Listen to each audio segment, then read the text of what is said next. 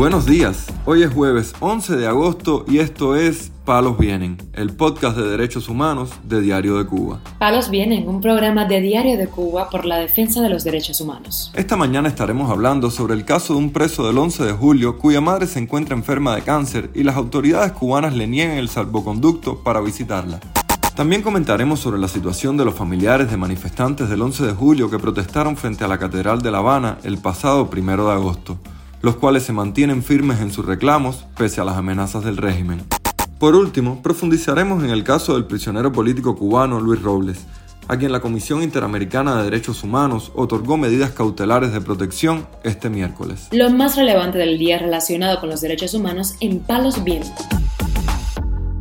El manifestante del 11 de julio, Amaury Leiva Prieto, denunció este miércoles al portal de noticias Cubanet que las autoridades del Combinado del Este le han negado reiteradamente visitar a su madre, enferma de cáncer terminal. Leiva Prieto, quien cumple una condena de 17 años de cárcel por manifestarse en la Guinera, pues había sido condenado inicialmente a 14 y tras apelar le aumentaron 3, teme no poder volver a ver a su madre, enferma de cáncer en fase terminal y cuyo estado de salud empeora aceleradamente.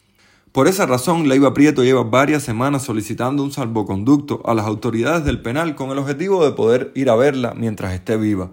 Pero ha pasado el tiempo y los militares no le han otorgado la autorización ni le han dado respuesta alguna. Ante esta situación, el manifestante realizó una protesta el pasado sábado 6 de agosto en la que gritó abajo la dictadura y patria y vida, entre otras frases, lo que le costó ser trasladado por 10 días a una celda de castigo. Este miércoles se conoció la noticia del fallecimiento de la madre del preso político Carlos Paul Michelena, también condenado por manifestarse el 11 de julio, según informó la ONG Cubalex.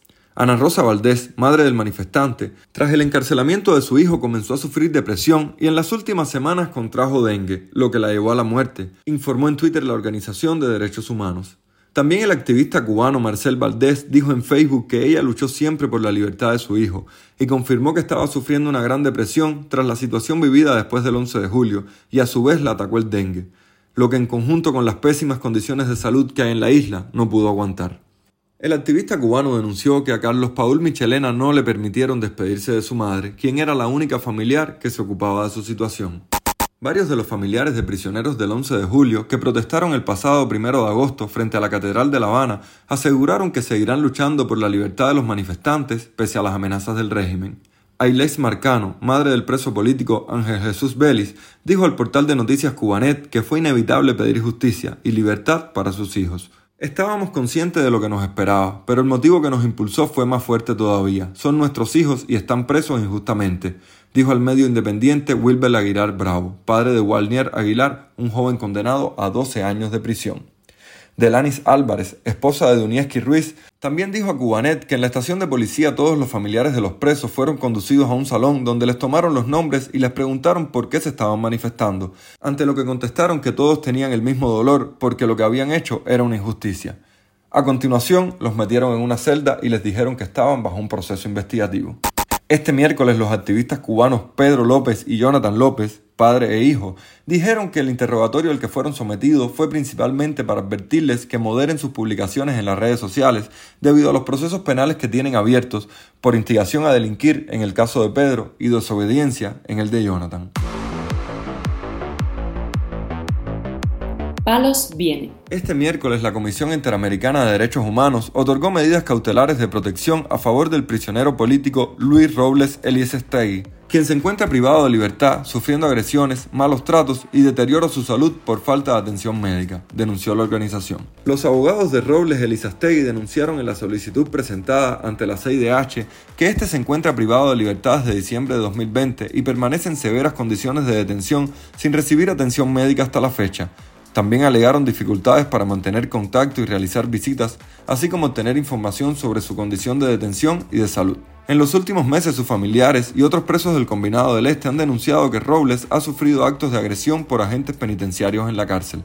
Como de costumbre, el régimen cubano no contestó a la solicitud de información presentada por la CIDH, que consideró que el prisionero político se encuentra en una situación de gravedad y urgencia, puesto que sus derechos a la vida, integridad personal y salud están en riesgo de daño irreparable. En abril pasado, Luis Robles fue golpeado por los guardias del Combinado del Este y llevado durante cinco días a una celda de castigo en respuesta a unos comentarios que hizo por la demora en la entrega de unos tenis que le llevó su familia. Encerrado por las autoridades desde que el 4 de diciembre de 2020 Robles se paró en el céntrico Boulevard de San Rafael, en Centro Habana, con un cartel en el que pedía el cese de la represión y la liberación del rapero contestatario Denis Solís, miembro del movimiento San Isidro, que en ese momento estaba preso y actualmente vive fuera del país. El juicio en su contra estaba programado para el 16 de julio de 2021 en el Tribunal Municipal de 10 de octubre, pero fue suspendido a raíz de las protestas pacíficas que estallaron el día 11 del propio mes. Finalmente, el proceso se celebró en diciembre pasado. La Fiscalía del régimen pedía seis años de cárcel en su contra y el tribunal decidió imponerle cinco.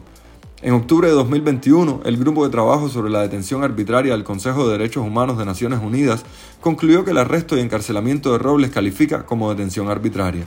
En el video de la detención puede verse claramente que Robles no se resistió en ningún momento al arresto. También se aprecia el apoyo que recibió de los cubanos presentes en el lugar público, donde se manifestó en silencio.